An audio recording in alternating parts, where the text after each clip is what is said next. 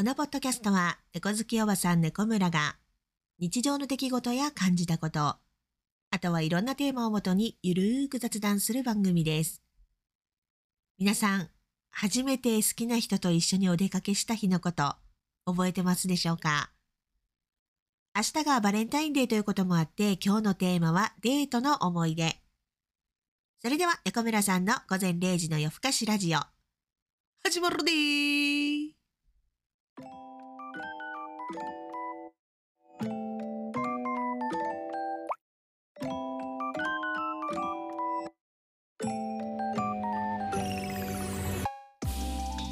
火曜日の午前0時になりました。改めましてこんばんは、猫村です。皆さん今日もお疲れ様でした。今日はですね、あの、お便りをいただきましたので、まずそちらを紹介したいと思います。神奈川県にお住まいのラジオネーム、ムーミンさん。夢に眠ると書いて、ムーミンさんですね。先日はブログのコメントへのお返事ありがとうございます。嬉しかったです。猫村さんいかがお過ごしでしょうか？相変わらず私は夜更かしをしながら猫村さんの素敵な声に心から癒されたり聞きながら本気で声出して爆笑させてもらってます。いや嬉しいですね。ありがとうございます。えーと最近の私は年末年始に5キロ増えたのでダイエットを始めました。これ人生で2万回行った気がします。かっこ特技リバウンド。そして最近深く考えずスマホに歩数計を入れたんです。歩数計算のために身長と体重を入力するアプリだったんですけど、歩く数が増えると嬉しくて、健康やダイエットというよりいつの間にか数字を前日より増やしたい一心で、画面見るとアプリの画面で褒めてもらえるので、だんだんハマり気にしてよく見てると、10歩私は歩いたのに、8歩しか数字増えてなかったり、これ私が体重を珍しく正直に入力したせいなんかわかりませんが、道で何歩歩いたかを気にしすぎてその場で測るため、道を蹴ってるかのようにスマホを見ながら地団打踏んでるみたいになり、そういう時に限って普段道で会ったこともない知り合いに見られて、歩数計は三日坊主になりました。かっこダイエットも。けど、猫村さんのラジオを聞いて前向きになれた私は、アプリではなく自分で自分の良いところを探して褒めよう。自分が持ってる個性大切にしようと思いました。ありがとうございました。私は食べること大好き人間なので体重気にしつつサバの柚子胡椒揚げにはまり本当にこの時期は過去どの時期も ダイエット難しいですが気ままにダイエットをまた始めたいと思います。2万1回目。猫村さん、くーちゃん、シーコロちゃん、チャッピーちゃん。寒暖差にお気をつけて元気に春をお迎えください。かっこコメント短くできませんでした。長文ごめんなさい。とのことでした？ムーミンさん、お便りありがとうございました。あのー、少し前にどっかのエピソードで、あの、ブログにね、ものすごく嬉しいコメントをくださった方がいて、っていうお話をしたかなと思うんですけれども、そう、そんな方がね、ムーミンさんです。本当にありがとうございました。ほんまにね、もう嬉しいこといっぱいいっぱい書いてくださってて、浮かれポンチキになりましたよね。本当に。100回は読んだと思うよ、私、コメント。ムーミンさん、あの、ダイエット始めたっていうことなんですけれども、あのーわからへん、わからへんけど、コメントとね、今回くださったメッセージとか読んで思ったんだけど、ちょっと感じたんですけど、ムーミンさんがね、気を悪くしちゃったら申し訳ないんですけれども、多分ね、私とムーミンさん、めちゃくちゃ似てると思う。性格が。あの、特技がね、リバウンドっていうところもそうやし、あの、ダイエット2万1回目ですとか言っちゃうところとか、なんかね、感覚が似てるんですかね。高校の頃の友達と喋ってるような感じ。なんか勝手に親近感湧いちゃった。まあ私はね、あの7億8263回目のダイエットですけれども、ねえ、でもダイエットって本当に難しいですよね。歩数計めっちゃいいと思います。自分がどれだけ動いたかっていうのが、まあ数字としてわかるっていうのがすごくいいですよね。モチベーションも上がると思うし、スマホにもね、歩数計でついてるんですけど、あの、目標設定とかできるんですよね、あれって。1万歩って設定したら、その日1日目標達成してるかしてないかっていうのがもう目に見えてわかるから、あ、今日はあんまり動けてないから、明日はもうちょっと歩かなあかんなとか、そういう風に気持ちを持っていけるから、ものすごくいい。この間私、あの、休みの日84歩やったよ。1日。まあ、家から一歩も出てないっていうのと、トイレとか、お皿洗ったりとか、洗濯したりとか、そういうふうに家の中を移動するときにスマホを持ち歩いてないからっていうのもあるんですけど、それにしても84歩でと思って反省しました。それからそれから、あのー、猫村さんのラジオを聞いて、あの、前向きになれました。自分で自分のいいところを探して褒めよう。自分が持ってる個性大切にしようと思えました。でね、おっしゃってくださったところに、ものすごくジーンと来ちゃって、もういつも言うように私はほんまに自分の好きなことしか喋ってないから、こんなしょうもない番組が誰かを前向きな気持ちにできたんかと思ったら、ね、やっぱりやっててよかったなって思いますよね。そう、あのね、なんかそういう風にね、思わせてくれるリスナーさんが多いんです。私の番組は。数は少ないけど、もうものすごく優しい人ばっかりなんですよ。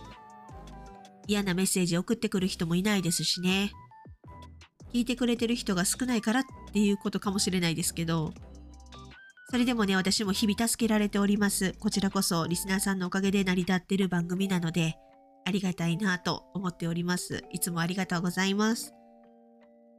ムーミンさん、あの、こんなしょうもない番組にこんな素敵なメッセージくださる優しい方なので、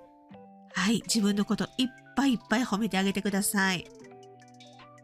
なんか猫村のラジオを聞いて前向きになれましたとか、自分で自分のいいところを探して褒めよう。まあ、自分が持ってる個性大切にしようと思えましたっておっしゃるということは、ムーミンさんは基本的に自分に自信がない人なんでしょうか？すごく素敵な方ですけどね。あの私はですね、基本的に自分に自信がない人なんですね。まあ、容姿。うん、主に容姿。そう。だけど、自分のことがものすごく好き。そういう人間なんですね。私もやっぱり人間やから、あの、人を羨むことっていうのがあって、そう、羨むというか、なんていうかな、妬むじゃないけど、あの人可愛いし、スタイルもいいし、いいなせやのに私は太ってる、ブスやし、みたいな風に思ってしまうことがね、あるんですよ、正直。でもそういう風に思ってしまった時は、あかんかんかん。今私もっとブス、さらにブスと思って、自分がマイナスになってるなって思うんです。あの子はすっごく可愛いし、スタイルもいいけど、ものすごく口が悪い。でも私は、あんな言葉遣いはしない。ブスやけどあんな言葉遣いはしない。そんな人を傷つけるようなものの言い方はしない。そう、それはあの子よりもいいところとか、あんまいい方法じゃないかもしれないんですけど、自分にないものをたくさん持ってる人っていいなって思うけど、でも逆に、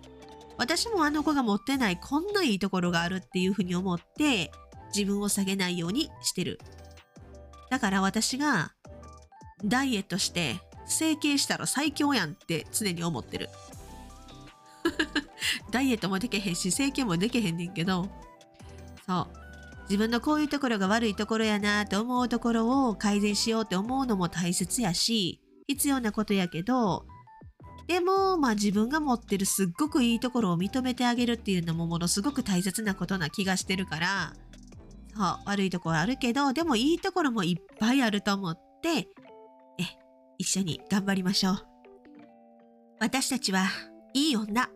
私たちはいい女ということでね 自分に、こう、あの、なんていうんですかね、こう自分を洗脳していくスタイルで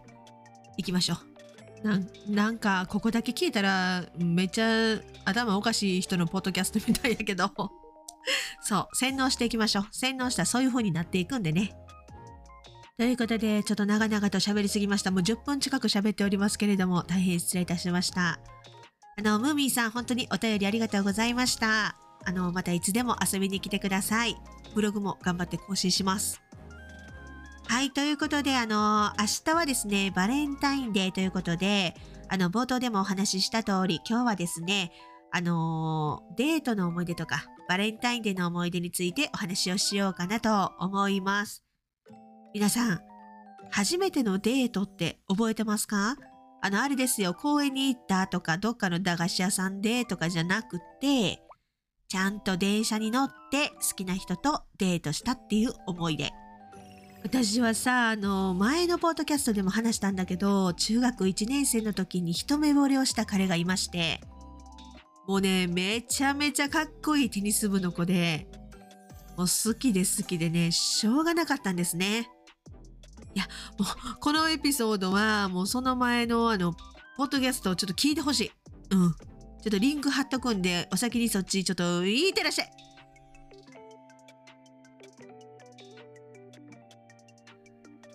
聞いた？聞いた？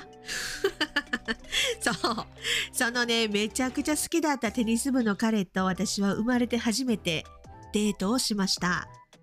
それも付き合ってない時だったと思うな。うん、中学2年生ぐらいかな。私はあのご存知の通りあの好きになったら好き好き大好きってなる性格やから付き合ってないよ付き合ってない片思いの時点ですら私はあなたのことが大好きなのアピールをしまくってたんですね。もうそんなん隠さへん。もう周りのみんなにも私の好きな人は誰々って。それやしそんなん言わんでももう猫村を見たらああいつ拓郎のこと好きなんやなって一目でわかるくらい。うん。拓郎くんっていう子なんですけどね。今でこそもう友達で、もう拓郎とかって呼ぶけど、もう当時はドキドキしながら名字で呼んでました。目が合うだけでもう今日は〇〇と目が合ったハートとか日記書くぐらい好きやったんよね。廊下ですれ違うだけで、目が合っためっちゃかっこいいねんけどキャッピーみたいな。怖いよな。そう。で当時あの真田広之さんと鈴木保奈美さんの「ヒーローインタビュー」っていう映画が公開されるって言って CM が流れててそう真田広之さんも鈴木保奈美さんもすっごい人気で映画のすごい話題の映画やったんですよね。私は別にファンとかじゃなかったけどこの映画をどうしてもタクちゃんと見たかったんです。なぜならばその映画の CM のフレーズが一番愛する人と見に来てください。好きだ。えー、これ、これ、これ絶対見なあかんやろ、タグロ君と、みたいな。もうタグちゃんと絶対見たいよってなったわけよ。そう。しかも、あのー主題歌がチャゲアスカ。もうこれもまためちゃめちゃいい曲なんですよね。で、あのー学校の廊下とかでヒーローインタビューみたい、ヒーローインタビューみたい言うて浴びとったんです。うん、タクちゃんには言うてない直接もう好きすぎて喋られへんくらいの勢いやったからアピールはするけど好きすぎて喋れないくらいの。もう隣に来たら息でけへんくらいの感じやったから。さ拓郎くんのタクちゃんの近くで聞こえるようにあの映画見たいってアピールしまくってたっていう。そしたらタクちゃんがね誘ってくれたんですよ。空気の読める男。さすが。そう。今はねスマホとか便利なものがあって本人と話したければスマホに電話すればいいし。LINE とかもあるじゃない。私が中学生やった頃はもうスマホなんかないから用事があったり喋りたいなって思ったらその家の固定電話にかけないといけなかったんですね。もうリスナーさん同世代が多いと思うのであそうそうそうそうってなってると思うんですけれどももうさ電話して相手のお母さんが出た時の絶望感 多分男性やったら相手のお父さんですよね。ああの夜分遅くにすいません。猫村ですけれども拓郎くんいらっしゃいますか？みたいな。もう懐かしいな。懐かしい懐かしい。そう。であの待ち合わせとかももう時間と言ったら場所を決めとかんと会われへんから駅とかで待ち合わせして会えなかったら駅にねなんか伝言板みたいな黒板みたいなのがあって先に行ってますとかどこどこにいますとか書いたりとかして待ち合わせをしたりとかするような時代だったんですけどでねあの忘れもせえへんな梅田梅田のね映画館に2人で行ったんですよね。そうでまあ見たんですけどなんかさ映画館の場所がわからなくて Google マップとかもないからでなんかね手とかつないでさなんかしらなんで手つなぎたんやろな。わからんけど。興奮してきた私。そう手つないで映画館を探したんやけどそので商店街の奥の方に奥の方に行ったらさ大人のおもちゃの店が並んでるわけ。めちゃめちゃ気まずかった。ほんまに気まずかったな。でえっとまあ映画見てなんかねパスタ食べたな。ミートパスタ。ミートスパゲッティ食べたな。そう。いやー懐かしい。今でこそも何でも食べれるけど当時はミートパスタで口汚れるのが恥ずかしいみたいな口開けるの恥ずかしいみたいな感じやったからもう全然食べられへんかったけどそうその時にその前にね友達と一緒にバレンタインデーのクッキーを作って手作りクッキー作ってあげてたんよね。でそのミートスパゲティ食べてる時にたくちゃんにあの、バレンタインのクッキー美味しくなかったやろ？ごめんなって言うたら、たくちゃんが ああ、いや、ま、まあええやんって言うたやな。ほんまに美味しくなかったんやろな。すっげえ苦笑いしてたわ。うん、それがめっちゃ印象的。その、ね、あの、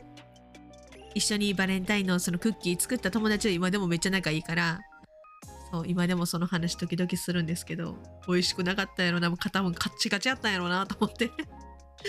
そうですねそれからまあなんか2回2回ぐらい行きましたね映画うんなんか私は恋愛もうたくちゃんのことがめっちゃ好きやから恋愛もの見たかったけどたくちゃんが、そうやな、2回とも全部タクちゃんが誘ってくれたんかな。で、何見るってなって、その2作目やな。2回目が、じゃどっちがどっちやったか忘れたけど、ベイブっていう 小豚の映画。なんでと思ったけど、あ、これこそ3回目やな。うん。2回目は、フランケンシュタインっていう ホラー映画を見たな そのチョイスと思ったけど、うん。でもまあまあ楽しくね。あと、エキスポランドとか遊園地とかも行ったな。あと、あのー、一緒に地元のね、ちっちゃいちっちゃい神社のお祭りに一緒に行きましたね。で、タクちゃんが、あの、たこ焼きを買ったんやけど、食べるって言って、一つくれたんですよね。で、あの、ありがとうって言って食べたんやけど、あの、もう私もさ、もう嬉しすぎてさ、ありがとう。あの、ありがとうってあの嬉しいねんけどこの嬉しいっていうのはあのたこ焼きをもらったことに対して嬉しいではなくてたくちゃんと一緒にお祭りに来れたことがうれことに対しての嬉しいやからってなんかむっちゃ焦って言った気がする めっちゃ可愛いな私お そんな純粋さも失われてしまいまして今はただのゲスのおばはんでございます。すいません。はい、ということで、明日はバレンタインデーということで、あの、デートの思い出というのをお話しさせていただきました。いかがでしたでしょうか？皆さんの初デートの思い出もよかったら聞かせてください。このページの概要欄にリンクを貼ってます。そこからメッセージ送れるようになってます。ポッドキャストの感想や応援メッセージ、今日こんなことがありました。小村さんちょっと聞いてよなど、ニックネームで大丈夫なのでたくさんメッセージ送ってください。それからそれから皆さんが体験した恐怖体験、サブイボがボボボボボっと立つような怖い話、そちらもお待ちしております。それでは猫村さんの午前0時の夜更かしラジオ、今日はここまで。ご視聴ありがとうございました。また次回、来週火曜日午前0時にお会いしましょう。皆さん、おやすみなさい。